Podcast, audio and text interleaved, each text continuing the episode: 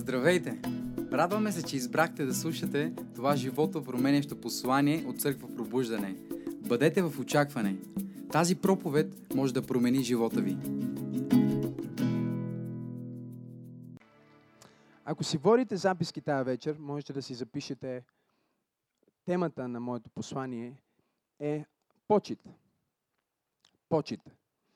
Както виждате зад мен на сцената, ние имаме нашите ценности, които тук що изповядвахме, подредени, така че всеки един от вас да може да ги види и да разбира кои са нещата, които са наистина важни за нас. Всяка църква има своята култура, всяко общество на света има своята съотличаваща култура, неща, които са важни и неща, които са по-маловажни, неща, които са оценени и неща, които не са толкова оценени. И за да може всеки човек, който става част от нашата църква и се присъединява към това местно тяло, да знае точно в каква църква протестантска се включва, защото има различни църкви. Освен, че имаме православни, католици и протестанти, като трите основни християнски деноминации, трите основни християнски движения, във всяко едно от тях ние имаме различни църкви.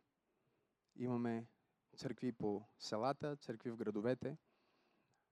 И всяка една църква, малко или много, без значение, че вярваме в едно и също, в една и съща Библия, един и същи Исус Христос, се отличаваме в начина по който правим това, което вярваме. И причината да се отличаваме са именно тези ценности. Така че ние изучавахме нашите ценности последните няколко седмици. Ние изучавахме ред, кажи ред, защо? Защото ние вярваме, че Божия дом е място наред. Амен. Затова, когато ние идваме на църква, ние идваме подготвени. Амен. Ние не идваме неподготвени на църква. Това не е нещо, което не сме имали какво да правим и ще отидем на църква. Не, това е нещото, което ние очакваме цяла седмица. И ние се подготвяме в ума си, в визията си. Халелуя! В, а, а, в това да носим библиите си и, и неща, на които да си записваме. В това да, а, да, да сме готови да дадем дарението си. Амен. Ние сме хора наред. Ние идваме и почитаме реда в Божия дом. Може ли едно амин на цялата зала? Ние идваме и почитаме реда в Божия дом. Защо? Защото реда ни помага да приемем това, което Бог има за нас. Най-големия враг на присъствието и помазанието на Бог е безредието. Затова ние идваме на време преди да е започнала службата официално, ние сме тук, защото ние чакаме Бог, а не обратното. Тук ли сте? Ние си изключваме телефоните още преди служба, защото не искаме даже докато караме към църква някой да ни звънне и да ни натовари ума с неща, които после да ни пречат да приемаме от Словото. Ред! Дори когато ние даваме дарението си, може ли един плик? Дори когато ние даваме дарението си, благодаря, Катрин. Кетрин. Дори когато ние даваме дарението си, ние го правим сред. Ние не вземаме една банкнота, нали? Търсиме най-малката, разбира се. И християните са професионалисти в това, без да виждат да разпознават колко е. Някои от вас го правихте преди малко, когато събирахме дарението. Бъркаш и почваш да опиваш. 20, 50, не, 100. О, чакай, чакай. 5. Към 2 да се намерим. И след това вземаш примерно 5.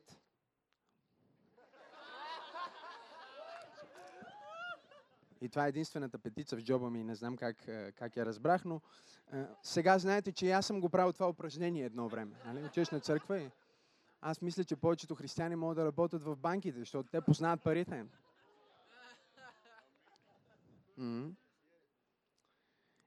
И вземаш тия 5 лева и ти ги даваш вред. Даже тия не са най-подходящите, които да дадеш на Бог, защото са малко смачкани и са, не са най-хубавите 5 лева. Не ги вземаш да ги смачкаш така и после да ги сложиш в плика и после да вземеш плика и да го смачкаш и него. Така, и така си пуснеш дарението. Тук ли сте? Защото дори този плик струва от парите на Господа. Да не говорим за тези, които слагат едно левче вътре и го мачкат. Плика струва 20% от тяхното левче, което те са пуснали. Или 20 стотинки, или 10 стотинки. Тук ли сте? Кажи ред. Аз бях с един Божи човек, промени живота ми. Всеки истински Божи човек е човек наред. Все още не съм срещнал помазан Божий генерал, който не е вманиячен на тема ред. Просто не съм срещал такъв. Това са организирани хора. Особено, що се отнася до Божиите неща. И бях с този Божий човек в Израел. И той ме благослови мощно. А, един гардероб, един куфър с дрехи пося в мене.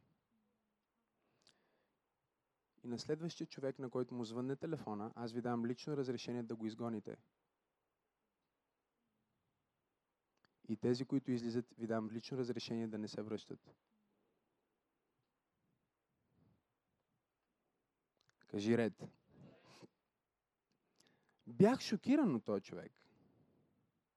Аз не съм срещнал много успешен, много благословен човек. Дори и дори не само за Божи хора, дори и за хора, които успяват в нещата, които правят, които са, нямат ред. Поне в областта, в която са, те, са, те са, имат ред, имат, имат, имат мания в това да правят нещата както трябва. Бях с този Божий човек и той ме благослови с един куфар дрехи, даже куфар и нещо. Уреди куфара ми да дойде до България. И накрая, преди да си тръгна, стоя в... с него, закусвам в дома му, беше, беше ми направил закуска. И той ми каза, не можеш да си тръгнеш от дома ми без да съм те благословил. И аз стоя и казвам, смисъл? Защото той ме беше благословил толкова много с толкова много дрехи и то и, и включително обувки, и включително часовници ми подари. Два часовника или три часовника. Толкова много ме благослови за малкото време, в което бях с него. Служих в, в църквата му и прекарахме време заедно и той ме благослови толкова много и накрая си тръгвам от тях и седим, той ми беше направил закуска и ми казва, не мога да те пусна да си тръгваш без да те благословя защото пътувах на място да проповядвам и той ми каза, ти си Божи човек и аз трябва да посея в тебе сега като пътуваш, за да и аз да имам награда. Аз, казвам, аз казвам на ума, ти вече си посял толкова много, направил си толкова много. И чуйте какво ми каза този човек. Най-изумителното нещо. Никога не бях чувал за такова нещо. Той ми каза, аз щях да те благословя, щях да ти дам това дарение. Още първия ден, когато дойде но беше деня на независимостта в Израел. Голям празник. И вика, единствените долари, които имах, не бяха нови. И той ми каза, това изпратих жена ми сутринта. Предишния ден беше деня на благодарността. Изпратих жена ми сутринта да отида до банката, за да вземе чисто нови долари аз стоя там и не знам какво става, не знам какъв е този човек. Какво, за какво говори? За да вземе чисто нови долари, защото никога не се дава на Божий човек нещо, което не е качествено. Отношението ти, което имаш към Божия човек, отношението, което имаш към Бог. И аз стоя там и просто, а, нали знаете, когато сте трогнати и гърлото ви имате буца на гърлото и не можеш да се изкажете и очите ви се пълнят с сълзи и не можеш да се разревеш. И не можеш да се разревеш, не можеш нищо да... Не знаеш какво да направиш, защото някой ти е показал, аз го наричам засрамваща любов. Любов, която те кара да се чувстваш неудобно. Аз му казвам, пастор Даниел, няма нужда да, да, да правиш това. И той казва, не, не, не.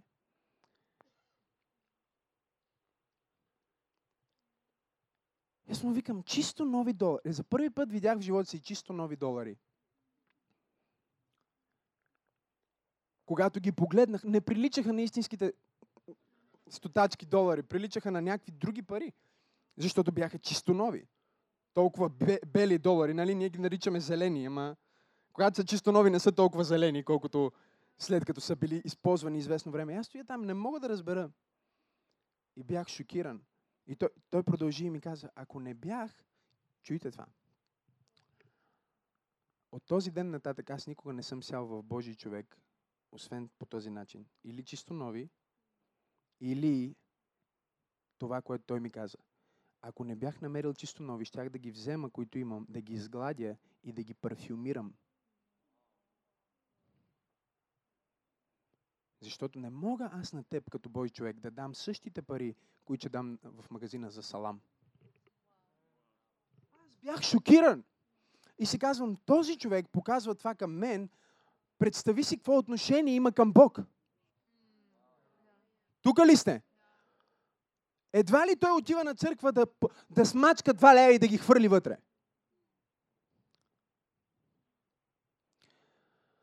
Почите е отношение, но ако не придобие проявление, няма потвърждение за това, че е там. Тоест, ти можеш да казваш на някой, обичам те, почитам те, колко си такъв, колко си унакъв. Но ако не направиш нещо, което ти коства, ти не го почиташ. Може ли едно амин? Така че ние говорихме за ред, говорихме за взаимоотношения, говорихме за свръхестествено, говорихме за щедрост. Цяла седмица говорим за молитва и тази сряда продължавам да говоря за пост и ще ви науча как да постите правилно, а не като мисиоманите. Защото толкова глупави християни постят от изгрев до залез като мисиоманите. И после се чудят защо няма ефект. Защото Библията няма постове от изгрев до залез. Тук ли сте? И въобще не изпълняват целта на поста. Защото идва залеза и сядат и правят една голяма трапеза и почват да се тъпчат като прасета и са били на пост. И затова тази сряда ще ви науча как да постите ефективно като християни. И то не просто християни, а помазани Божии хора. И как да използвате поста като оръжие в живота си. Какво оръжие? Оръжие в три измерения. Дух, душа и тяло. Амен! Така че говорихме за молитва, говорихме за поклонение. Остава ни още няколко. Добрата новина, а, ученичество и лидерство. Нали така? Сега, тая вечер говорим за почет. И както ви казах, цял семинар може да направим. Запишете си първо, почита е отношение на сърцето.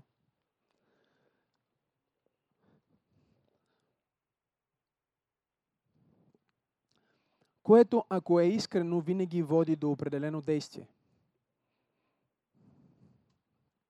Тук ли сте? С други думи, ако ти почиташ някой, това нещо трябва да произведе действие, а не просто да бъде на думи. Християните сме феноменални на думи. Ние сме много силни на думи. Много силни сме на балони, аз ги наричам. Но често, за съжаление, когато дойде време за действие, не сме там.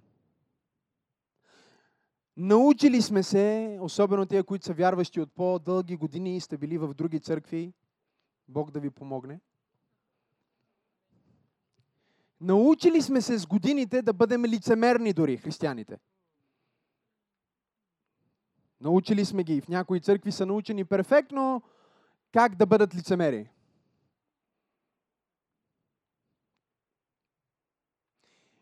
И години наред, години наред, това, което сме правили в живота на хората, Жоре, ти си нов и затова слушаш истинско слово и затова ти не знаеш за какво става въпрос.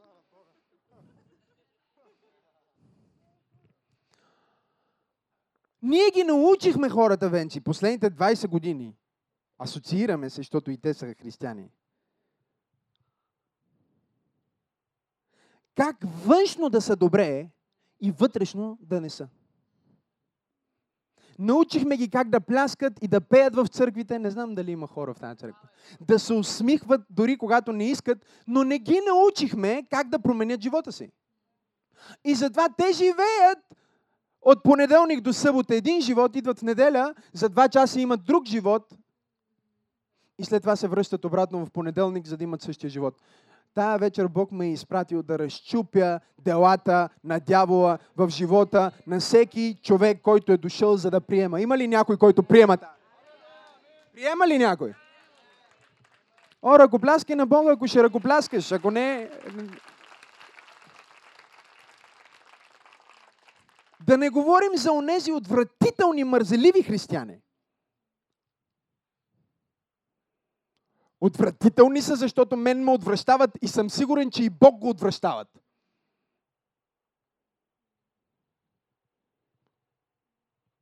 Които виждат трудност в това да се изправиш, когато се пее за Бог.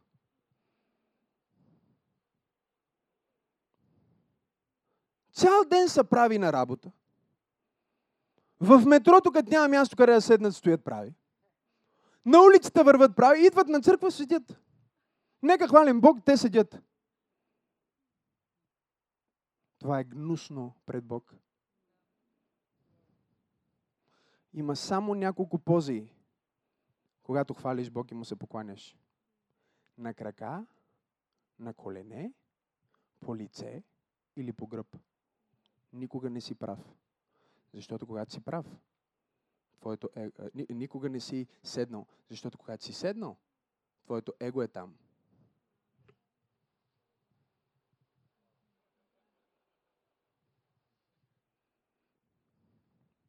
Затова в тази църква се изправяш на служба по 10 пъти. Тамън някой от вас ще отслабнат.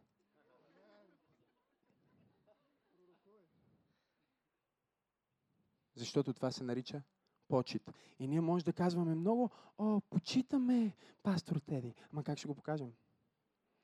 Защото на думи всичко е много лесно. Нали? А, или, например, дори в семейството. Жените ще го разберат това най-добре. Мъжете, някои мъже са такива приказки могат да направят. Феноменални приказки. Приказки от хиляда и една нощ. Не свалят само звезди, цели галактики могат да ви свалят. Тук ли сте жени? Имаме ли жени, които още не са семейни? Помахайте ми. Значи трябва да го кажа.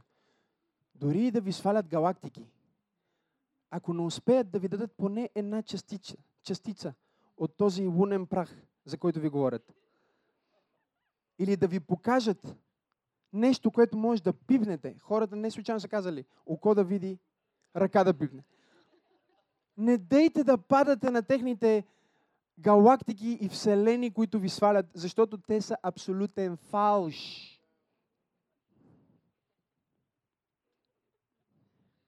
Мъже по същия начин. Тук ли сте? Има някои жени, които пък особено християнките, те знаят, че е правилно да се покоряват, ама просто знаят, че е правилно. И си мислят, че знайки, че е правилно, едва ли не е mission accomplished. Ма не е mission accomplished. Тя знае, че е правилно, знае стиха и затова преди да я вземеш, тя ти казва, аз ще бъда много покорна. Чуй, има ли нужда твърде много да се рекламира? Продукта не се продава добре. Наскоро да сте гледали реклама на, на MacBook Air, MacBook Pro по телевизията. Знам, че гледате телевизия. Не се правете, че... А, аз не гледам телевизия. За кой говориш? За теб. Не сте, нали? Ама за Шаошунг и Леново.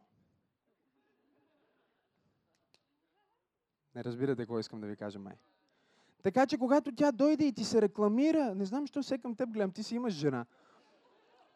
Когато тя дойде и ти се рекламира, ти още нямаш, въпреки че имаш кандидат съпруга.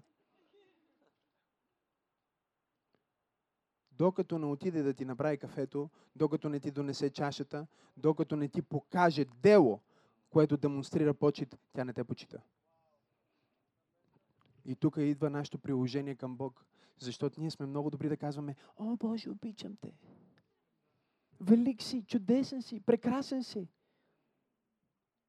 Обаче, когато кажем, Бог иска да направим това, айде да жертваме. А, ето сега, пастор, какво говори? Пасторе, защо сега така говориш за това? Любов! Любов му трябва на човека! Любовта е поход. Ако няма жертва, и ако няма дисциплиниране. И ако свърша с това, което казах, съм ви казал достатъчно. Така че когато кажеш, аз обичам детето ми, затова не го дисциплинирам, това е поход, не е любов. Любов без дисциплина и без жертва не е любов. Това е поход. Същото нещо, което работи в света. Заради същата поход аборт е окей. Okay. Тук ли сте? Това е похота. Какво казва похота? Похота казва, ми, защо сега ние имаме право, това дете ще ни разруши живота. И сега ние, за да не ги обидим, защото те имат право, да бъдем снисходителни. Любовта не е снисходителност. Не знам дали има хора в тази църква. Любов без дисциплина, любов без ред е поход. Изваждаш думата любов и я слагаш в контекст извън завет, извън дисциплина, извън... Какво е завет? Жертва, дисциплина. Изкарваш от този контекст, вече е поход. Нека иллюстрирам. Любов между теб и твоята жена, жертва, завет, дисциплина. Любов между теб и секретарката ти, прелюбодейство, поход. Ти пак чувстваш подобни неща. Но това, което чувстваш не е любов, а е поход. Защото любовта е жертва. Тук ли сте? Любовта дава, похота взима. Похотта казва, толкова много ми харесва. Любовта казва, аз знам, че му харесва, въпреки че на мен не ми харесва. Знам, че малко дълбоко слово за, за християни, които са дошли в неделя на църква, за да чуят нещо весело, но кажи почет. Пасторе, ако говориш за почет към Бог, защо толкова много даваш примери с хора? Защото ти никога няма да можеш да покажеш почет към Бог, ако не покажеш почет към хората около теб. Точно за това Божието Слово ни казва, тук е, ето тук се. Е, затова Божието Слово ни казва, че ти можеш да казваш колко много обичаш Бог, който не виждаш. Нали? Ти не го виждаш, не ти е в задната градина и той не идва на сцената да ти каже дай си дарението, че ми трябва. Нали? Обаче ти е трудно да обичаш човека до тебе, който го виждаш. Погледни го, погледни го, погледни го. Погледни го човека до тебе. Сега, ако ти е трудно да изпиташ почет към човека до тебе, ти не можеш никакъв случай да почиташ Бог. Никога.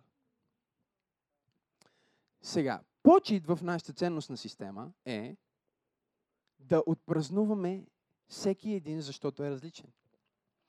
Не защото е като нас, а защото е различен. Фалшивото единство винаги изисква конформизъм.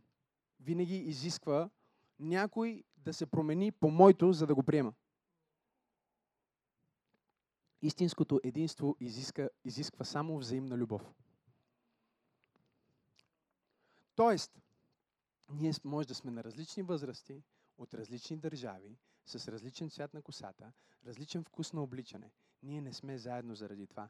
Ние сме заедно, защото изпитваме любов в, към човека. Защо? Защото е друг.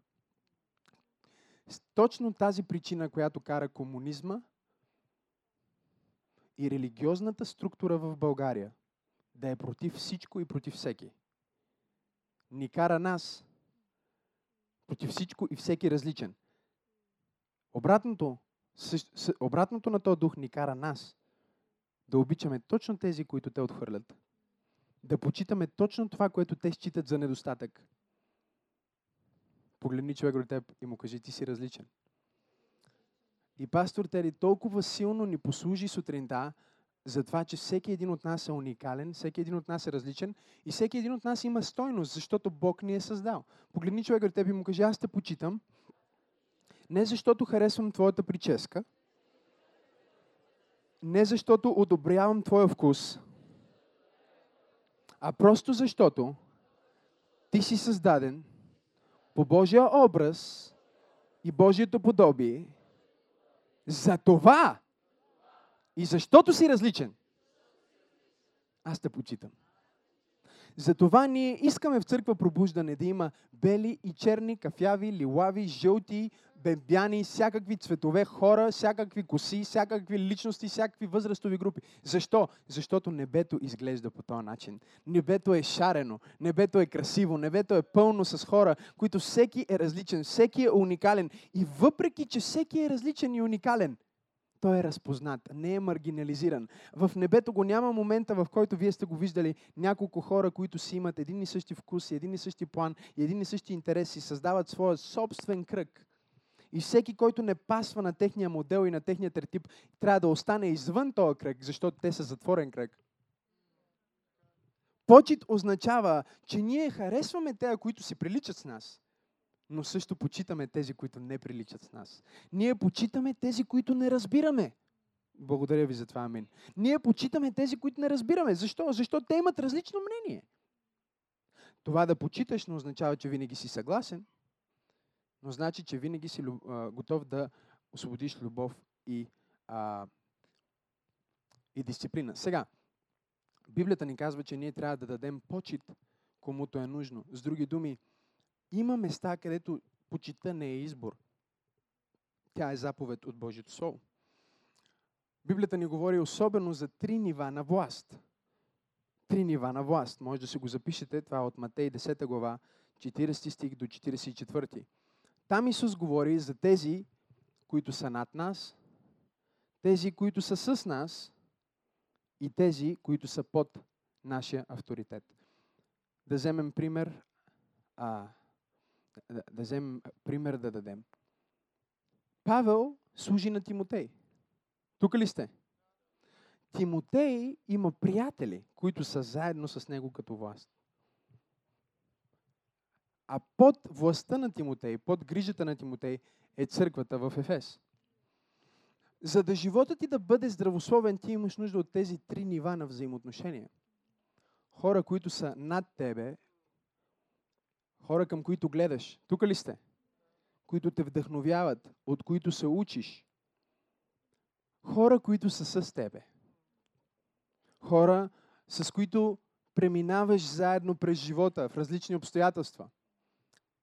Те са твоите приятели. Това е твоето семейство.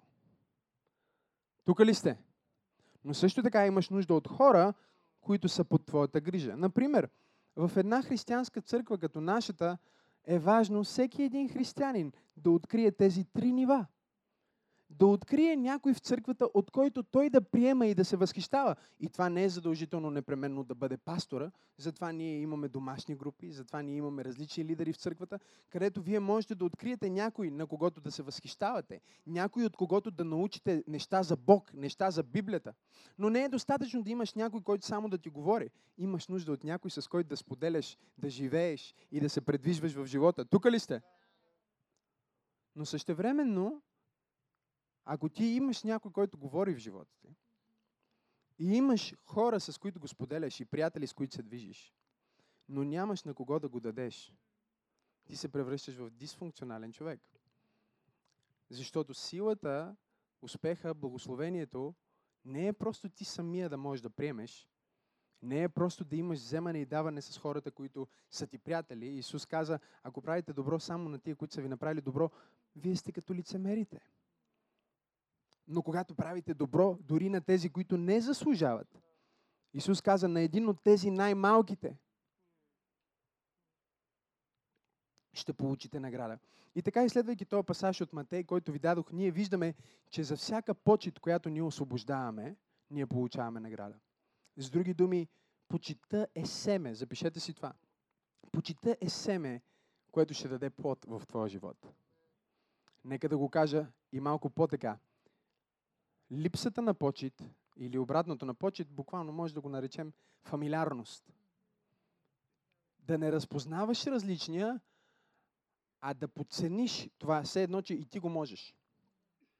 Например, аз мога да кажа, какво толкова прави Васко? Но Васко ние го познаваме, Васенцето. Ей. Това е фамилиарността. Ела, ела, Васенце, ела, ела. О, моето Васенце. Значи ние с Васенцето духът на България, брати и сестри. Значи той може да е президент, ма ти искаш да го фанеш за врата и така да му говориш. Тук ли сте? Духът на България. Кажи фамилиарност. Е обратното на почет.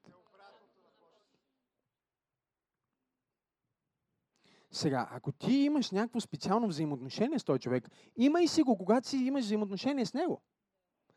Ти нямаш това взаимоотношение с него пред хората.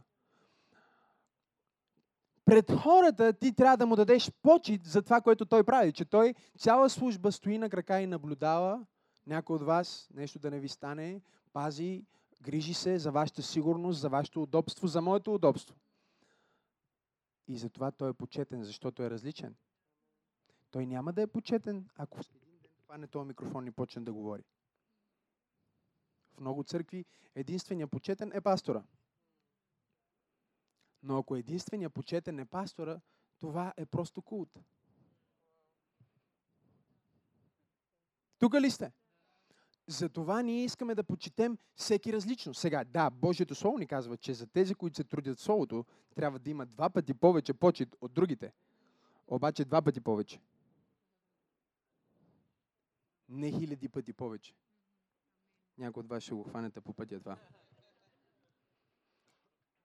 Това простичко означава, че ако аз съм готов да направя нещо за някой брат и сестра и някой вярващ, трябва да съм готов да направя два пъти повече за моя пастор, за този, от когото аз се уча. Това е почита.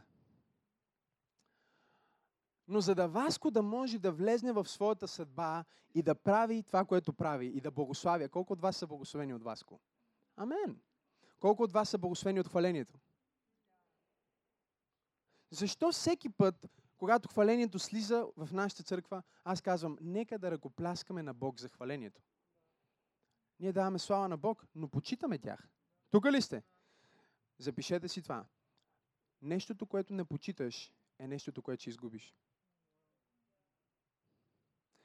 Вижте, някои мъже си мислят, че жените им трябва да ги почитат. Разбира се. Те трябва да се покоряват. Но мъжете също трябва да почитат жените си. Ново послание, което някои от вас не са чували. Mm-hmm.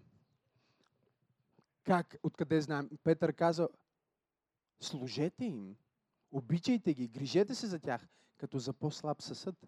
С други думи, мъже, разпознайте, че вашите жени са различни и вместо да ги мразите, вместо да ги мачкате, вместо да, да им се дразните за това, че те мислят различно от вас, че се държат различно или имат друга идея, амин или ох, мъже? Вместо да ги опресирате за това, че те искат да направят нещо различно. Например, ние бързаме за някъде. Нека ви дам пример.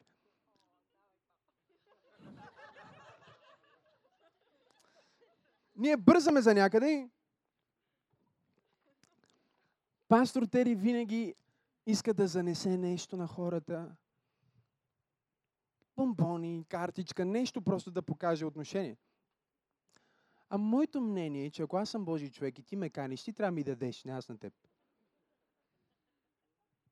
И това е факт, защото аз си отделям от моето собствено време, което ми струва пари, за да дойда да ти а, помогна или да ти обърна вниманието, което искаш. Но, пастор Тери, ние бързаме за някаква среща, тя винаги иска нещо да занесем, миличко, нещо да направим. А, нали? И понякога, ако случайно сме ви били на гости и не сме донесли нищо, това е защото аз съм ми казал, че просто нямам време.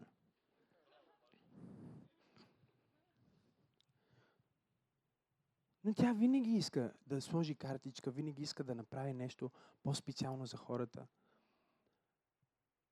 И момента тук е, че вместо да, да се дразниш на това, че жена ти мисли по този начин, да кажеш, добре бе човек, виж голямата картина. Трябва ти да видиш голямата картина. В която ти не превръщаш твоята жена в мъж. Не знам дали има хора в тази църква а и позволяваш да бъде жена. Апостол Петър казва, позволи на съпругата ти да бъде различна. Позволи да бъде креативна, позволи да, да, да, да е това, което аз съм я създал да е. Защо? Защото почита дава награда на някой само защото е различен. Не му дава награда, когато той се промени по нашия тертип или нашето а, отношение, а когато разбере, че вау, той човек е различен, той ме обогатява. Погледни човекът и му кажи, ти ме обогатяваш.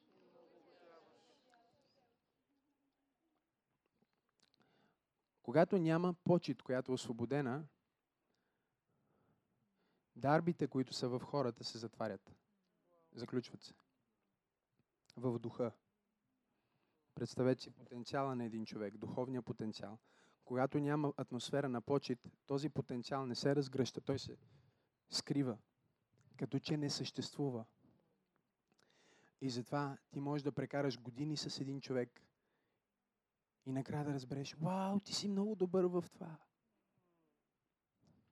Не си знаел, защото не е имало почет към този дар в него. И в момента, в който няма почет към дара, дара се свива. И търси атмосфера, в която има почет, в която може да процъфти. Затова църква пробуждане е църква на почет. Кажи почет. Какво означава почет? Почет означава да сметнеш нещо за достойно. Да сметнеш нещо, че си заслужава. Да, нещо да, да придобие тежест за теб.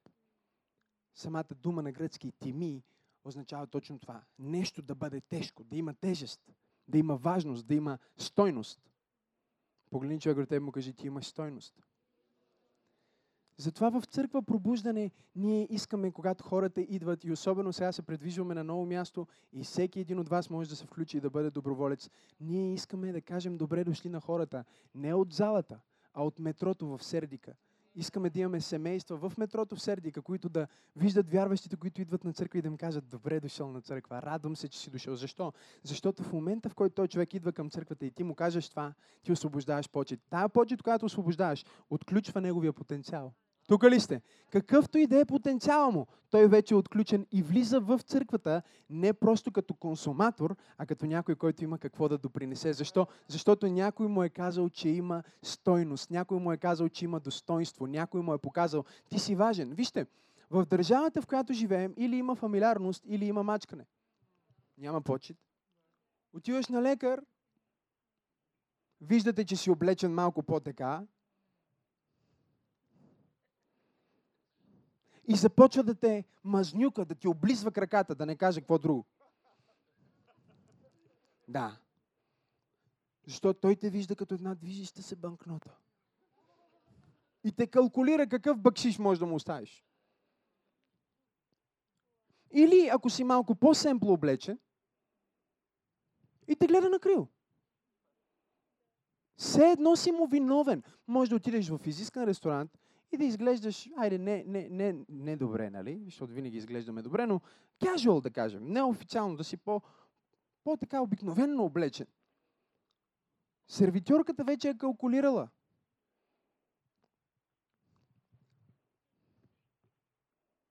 И започва да ръмжи. Ръмжала ли ви е сервитьорка? Особено в Стара Загора ръмжат. Искам да ви кажа сервитьорките. Бях на, имахме една среща с с един музикант, работим по албума и седим там и ще пием нещо и той беше сервитьорка ли беше? Той или тя беше? Май беше той. Той. Ми той като тя. Ръмжи, ръмжи. Направо ти казвам, а, извинете, може ли? Ами не, не може. Искаш да забравиш всичко за почита, да се изправиш и да му положиш ръце.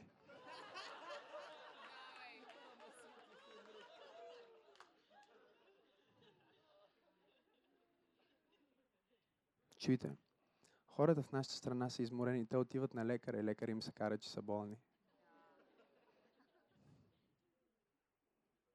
Кара им се, че са болни. Аз, аз бях наскоро научен лекар в скъпа, хубава клиника.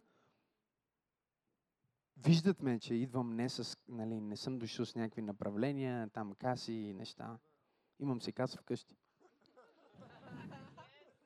Виждат ме как съм облечен. О, господине, има много специална апаратура. Направо ще ви запознаем сега. Заповядайте тук. Влиза една женица след мене. Аз съм тук с каста. А, стой тук, стой тук. Чакай малко сега. А тя си плаща всеки месец за това. Не е като нещо, което не е платила. Спирате полицията. Насякъде в други държави, ако те спре полицай или видиш полицай, се чувстваш сигурен. Чувстваш се, че ето, някой ме пази, има полиция. В България виждаш полицай, о, рабашика, бакандо, и да не си в колата, нали? Кара басиви, биби, андо, лабо, тук ли са ми документите, къде са, къде са документите? Той ще не те е спрял, не ги е искал, обаче сърцето ти почва да...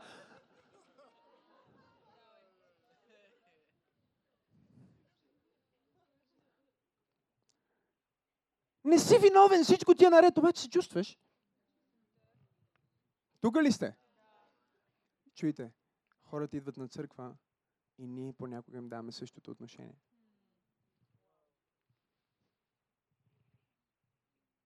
Как, пастор? Когато не им показваме нещо друго? Насякъде, където хората гледат, виждат сърдити, физиономии, намръщени, отиваш на гишето, да си пуснеш документите. Ми не прочете ли? Билешка номер 6. Попълняй там. Химикалки бъде. Има химикалки, има всичко. Да не аз вземеш, вързали сме. я. Окей, окей, няма проблем. Ама. Цял ден билешки искат. Ми това ти е работата, бе.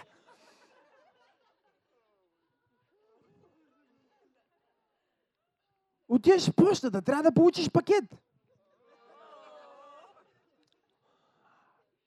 Вашия пакет преди колко време трябваше да дойде? Ами вижте, преди няколко дни прибирам се от чужбина. Е, нас какво не интересува, че се приберете от чужбина?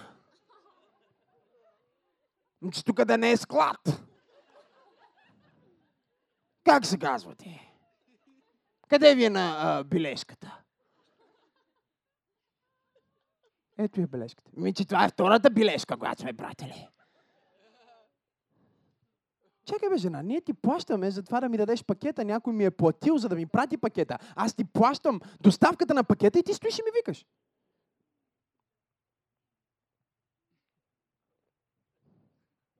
Интересно преживяване. Отиваш в метрото, нали? Това вече ако си помазан. Купуваш си билет. И демоните през жената те поглеждат. Случило ли ви се? И почват да ти говорят духовете. През нея. Аз те проклинам, знам кой си. Ми дава билета за метрото. Да не умреш и мъчиш тук. Сказвам, нито една дума, която си казала, няма да въжи. В метрото! Отидеш си купиш билет в метрото. И от гишето да гледа демона. И ти говори. Аз знам кой си, Максим Асенов. Проклинам те. Навсякъде, където хората отидат. Дявола ги мачка. Навсякъде. Тук ли сте, брати и сестри? Без значение дали си плащаш или не, без значение дали каквото и да е, просто не си прият. Защо? Защото те не са прияти, те не се чувстват прияти. И отиваш на църква и за съжаление нищо не е по-различно. Пак някакви сърдити хора, пак за нещо ти мрънкат, пак нещо си направил неправилно, си обидил някой. А ти просто искаш да отидеш на църква. Тук идва почита в църква пробуждане. Ние искаме да създадем такава атмосфера, в която хората да влизат и дарбите им да се отключват. Потенциала им да се отключва. Сърцата им да се отключват.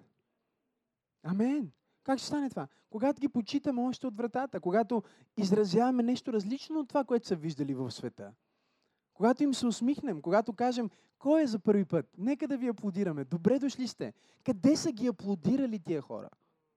Окей, okay, може някой да са известни или нещо да са направили и са ги аплодирали, но къде отиваш в, в банката да изтеглиш кредит и те те виждат, добре дошъл!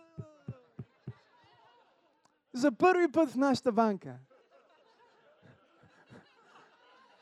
А? В банката отиваш да, изглед... да вземеш кредит и пак така те гледат. Нали? Ето, вие знаете, защото сте били, аз не съм бил лъжи, затова потвърждам с вас. Толкова е тъжно. В нашата страна. Никой не е почетен. И затова ние искаме да сме църква на почет. Защо, пасторе? Защото почита е семе. Кажи семе. Сега, какво прави семето? Всеки път, когато посееш семето, то произвежда какво? Плод. Вземаш едно семе, ябълково семе, сееш го в почвата и се ражда дърве, дърво, ябълково дърво, на което не просто има един плод, а има много плодове. И всеки може да вземе и да преброи колко плодове има на едно дърво, обаче никой не може да ти каже колко семена има само в една от тия ябълки. Защото Бог постави закон в семето, че то ще ражда според вида си 30, 60 и 100 кратно. И сега плода, който ти ядеш, ябълката, която ядеш, пра, пра, пра, пра, пра, пра, пра, дедите на тази ябълка е семе, което Адам може да е сял. Тук ли сте? Това е начина по който земята съществува. Битие ни казва, докато има залез и слънце, и пек, и, и тъмнина, и светлина, и различни сезони, сеене и жънене няма да престанат. Тоест, всичко работи на този принцип, че ти сееш семе. И почита е едно от най-великите семена, които можеш да посееш в твоя живот. Запиши си, моя живот, запиши си го, моя живот трябва да бъде атмосфера на Капернаум, а не на Назарет.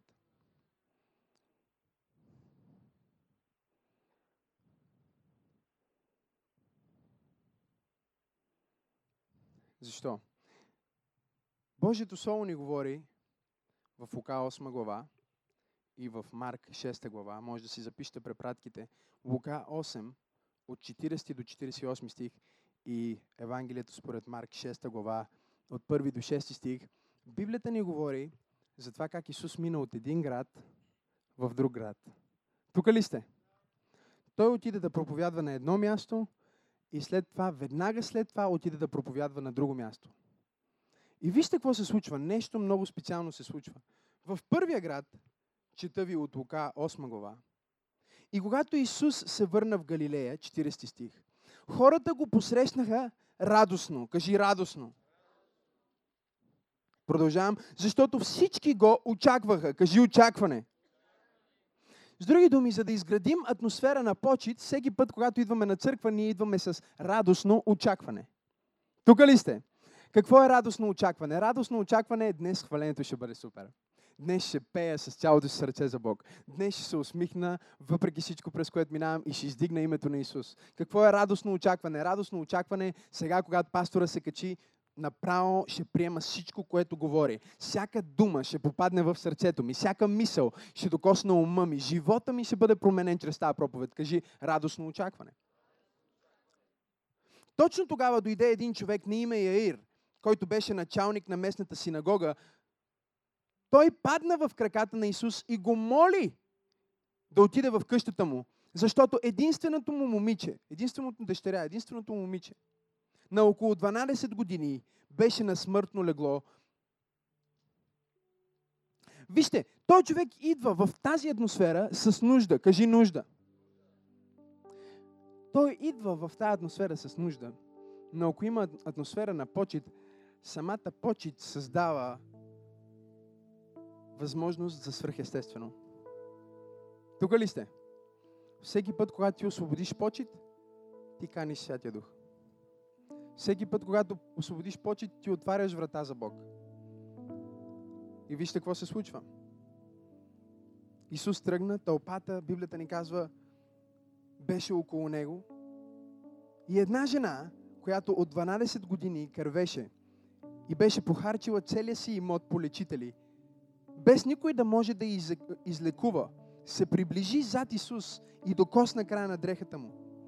В същия миг кръвотечението изпря. Тогава Исус попита, кой ме докосна? Всички наоколо отричаха и Петър каза, Господари, от толкова а, много хора са те наобиколили и се блъскат в теб. Но Исус отговори, някой ме докосна, защото почувствах как от мен излезне, излезе сила. Чуйте, почита ще освободи сила. Исус дори не знаеше коя е тази жена, не знаеше кой го е докоснал. Петър му казва, всичките докосват. Той казва, не, това е различно докосване. Докосването на почет изважда Божията сила. Тук ли сте? Докосването на почет изцежда Божията сила. Продължавам. Библията ни казва, че тая жена си призна, че това е тя.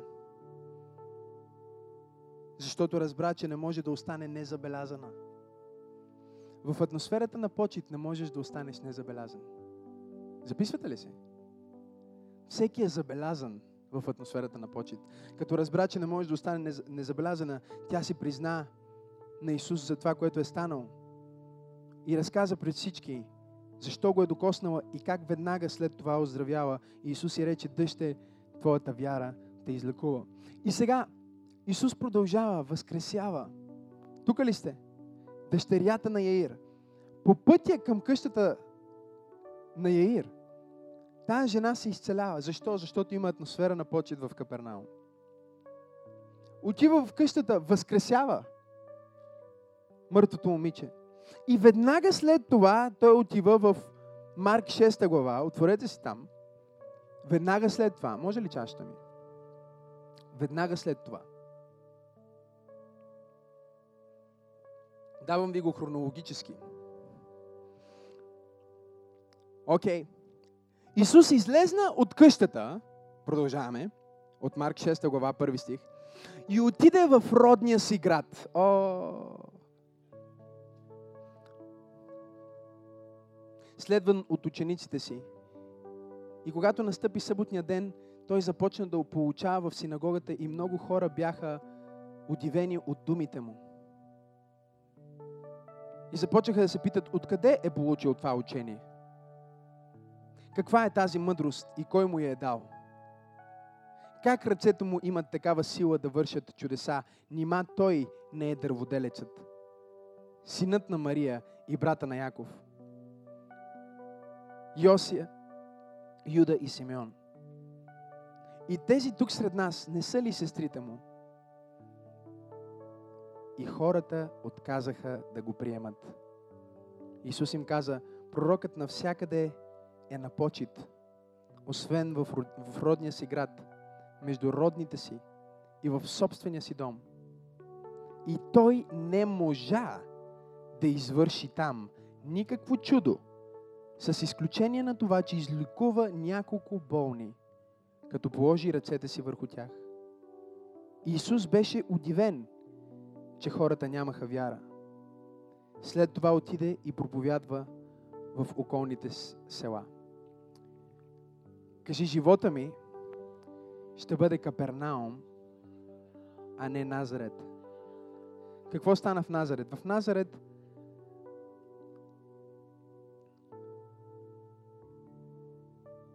те търсеха неговата слабост. В Назарет те търсеха неговата слабост. В Назарет Исус беше ограничен. Хората го видяха в Назарет и те нямаха това радостно очакване, което беше в Капернаум. Чуйте, това е Бог. Тук ли сте? Тук що жената с кръвотечението се е изцелила. Тук-що е възкресил това момиче от мъртвите. И аз си представям учениците му, които върват с него, всички надъхани и казват, мале, какво ли ще стане сега в Назарет? Направо сигурно ще ги разбиеме. Обаче, когато влезна в Назарет, Библията ни казва, хората не го очакваха. Те не бяха радостни. Напротив, когато той започна да говори с власт, когато той започна да говори с сила, те започнаха да казват, абе, ние го познаваме. Ние си го знаеме, бе. Той е наше момче. М-м. Една сляпа бабичка сигурно стои там и не може да вижда.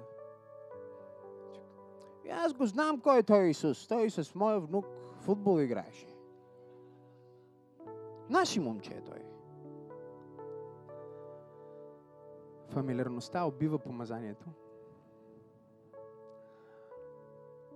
Аз съм изумен как българите сме толкова добри в това да прогоним всичките си таланти. Всичките си надарени хора. Целият свят да ги празнува и да ги почита. Нали? Било футболисти, било лекари, било изобретатели. Целият свят ги почита, целият свят ги разпознава.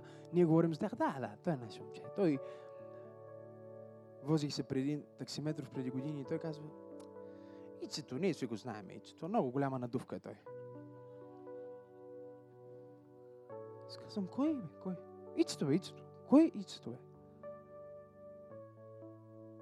Абе, Христо Стоичко бе. Викам, а той си роднина ли ти? е?»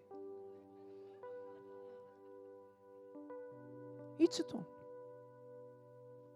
Че човека може да е много прост, може да е всякакъв.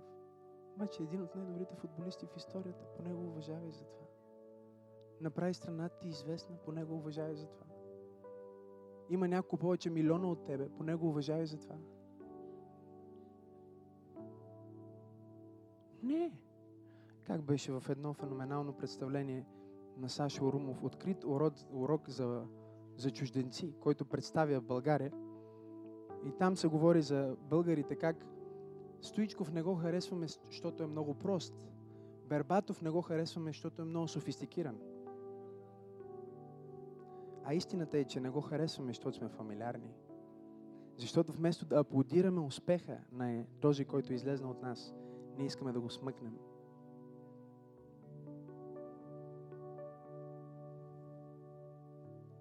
Кажи почет.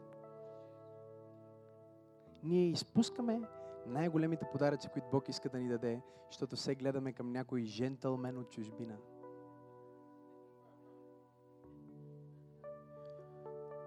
Аз съм изумен как години съм бил в църквата в България и може да има супер помазан български проповедник, който да дойде гост от някъде си в България, Стара Загора, а, Бургас. Идва някакъв брат, пастор, да проповядва в някоя църква. Хората ги няма. А той е помазан. Идва някакъв с чуждестранно име и хората се редат на опашка. Защото щом името му е Джон или Лари или фамилията му е Свенсон или Менсон или Шенсон, значи е много силен. И така ние убиваме една книга, която Бог ми даде, когато бях на 16 години.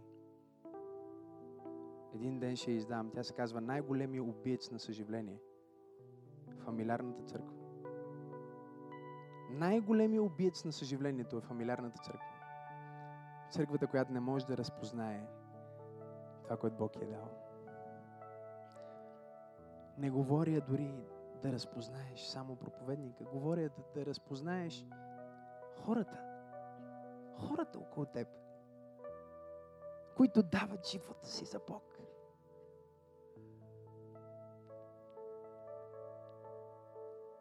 Има достатъчно помазание в човека до теб, ако е член на тази църква, да те изцели преди да стигнеш отпред аз да се моля за теб. Но само с почет можеш да отключиш това, което е вътре в него. След тия чудеса влизат в Назарет, чуйте, влизат в Назарет, най-изумителното нещо се случва.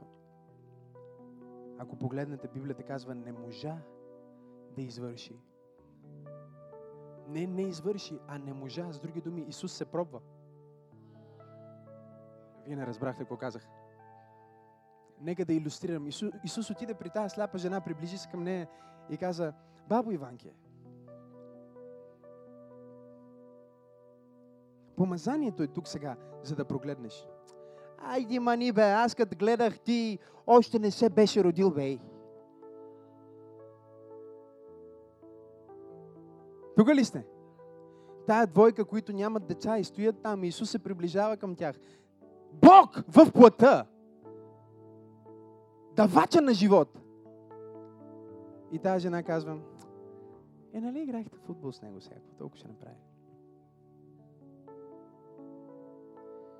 Погледнете Библията си, казва се, не можа, не че не опита.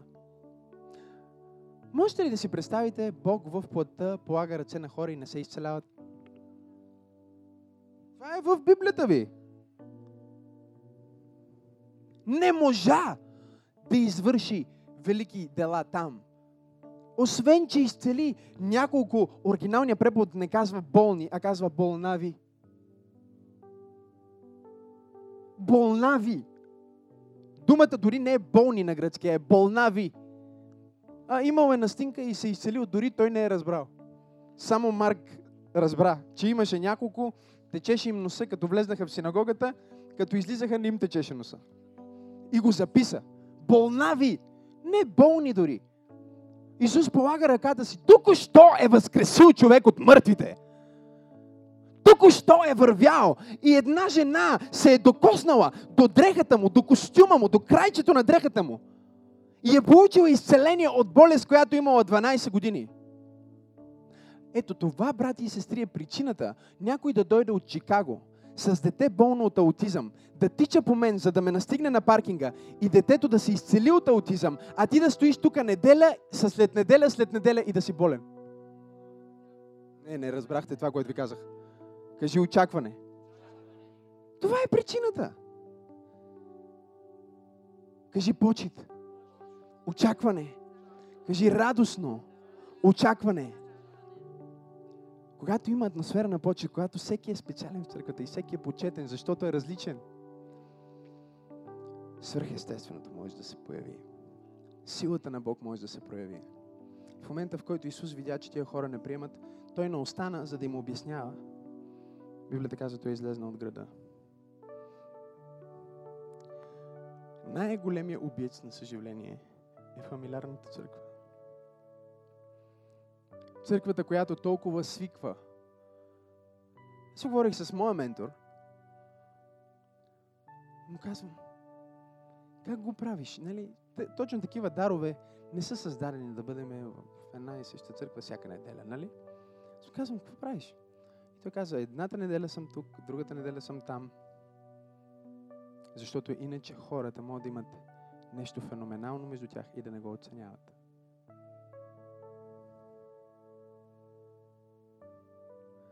Аз се чуда дали се научиш да почиташ жена ти, преди някой колега да й купи цветя.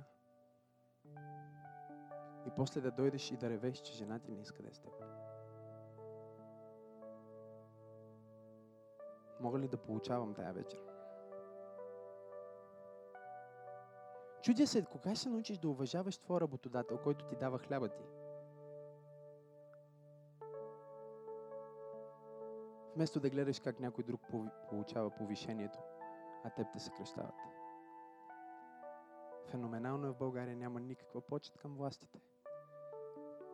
Чуйте, аз не смятам, че това, което правят политиците ни е добро. Тук ли сте? Но ако един човек е в офис на министър, в офис на президент, ма никво мислиш за човека, има и някакъв малък респект към офиса. Към офиса.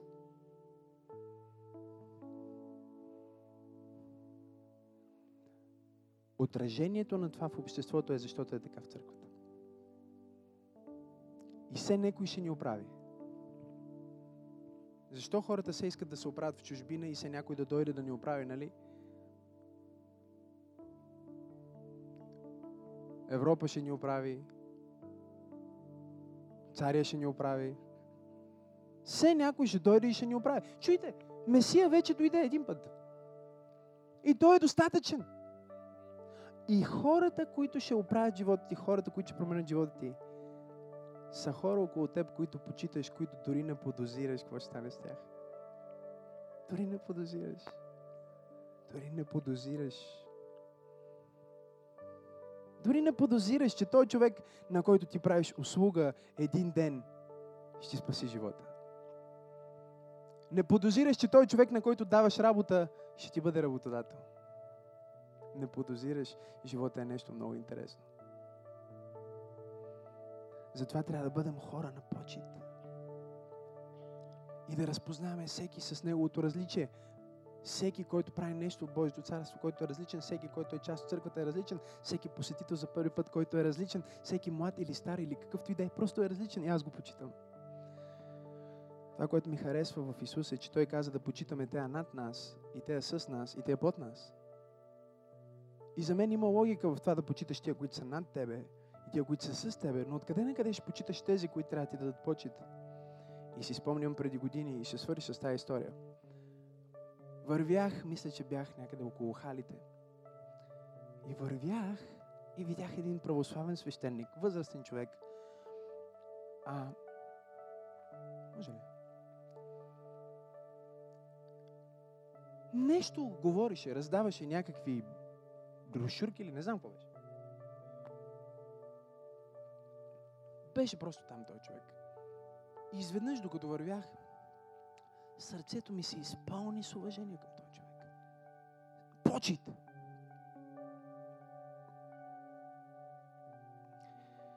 И просто отидох при този човек, преди да знам какво правя. Беше, буквално бях задвижен от, от Святия Дух. И отидох при него и просто му казах, виж, искам да знаеш, че съм благодарен на Бог за това, което правиш и, и те почитам за това, което правиш. И някакви такива неща, които му казах, просто му казах почит. И след това вървя и плътта се включи, разбира се. Нещо ме каза, ти си помазан проповедник. Говориш на езици. Той човек дори дали е новороден. Мина ми, мина ми през ума. И аз започнах да търся и казвам, Боже, защо ме накара да направя това нещо? Защо го направих? Какво направих тук и що? Буквално думите, които казах в ума си е, той е под моето ниво на служение. Откъде на къде аз ще почита някой такъв? И Бог ми каза, защото това е семе, което ще даде 30, 60 и 100 кратно плод.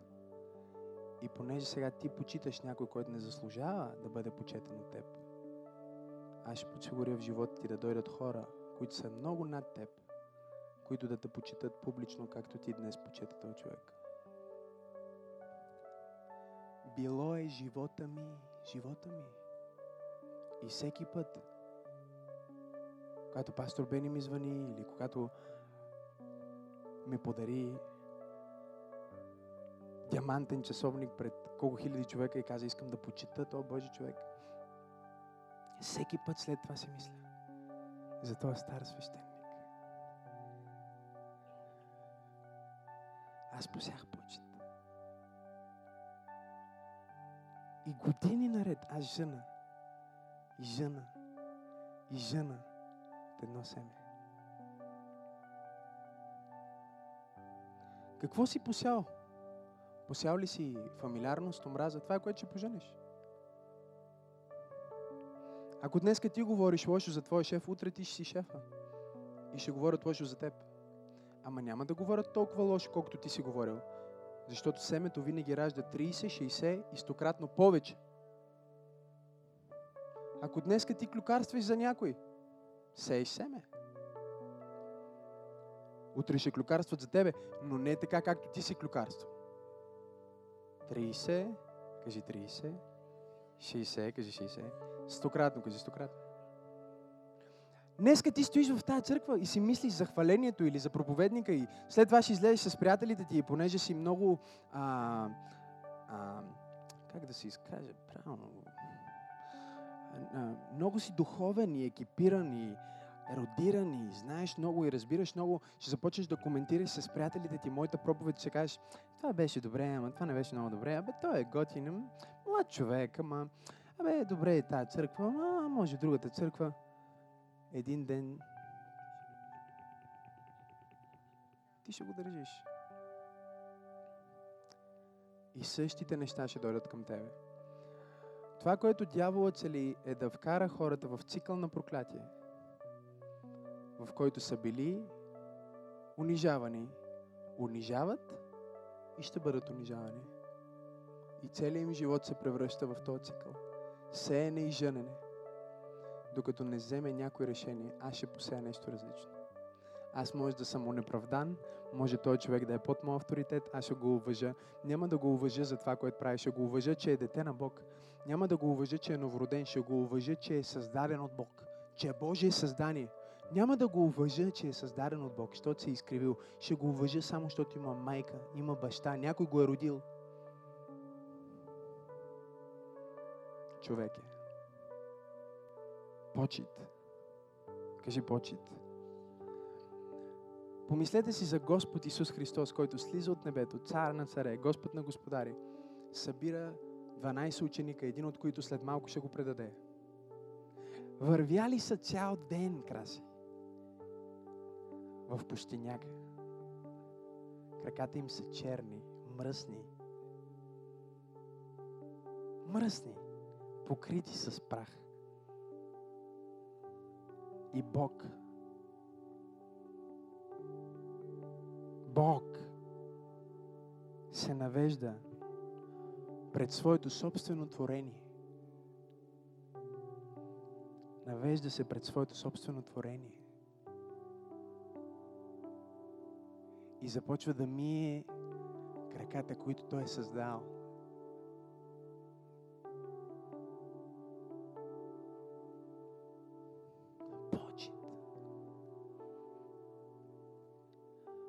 Аз се чудя какво ще стане в нашата църква, ако сме църква на почет. Чудя се какво ще стане, ако хората са приети и отпразнувани, защото са различни. Чудя се, какво, чудя се какво ще стане в, в нашето общество, ако хората в тази църква излезнат и се усмихват. Ако в понеделник отидеш на работа и просто си усмихнат и си радостен и кажеш здравей, как си? И обърнеш внимание на някой, почетеш някой и, и, и пуснеш съобщение на някой, че, че има рожден ден. Какво ще стане с твоя живот? Какво ще стане с твоя живот? Бог иска да издига хора.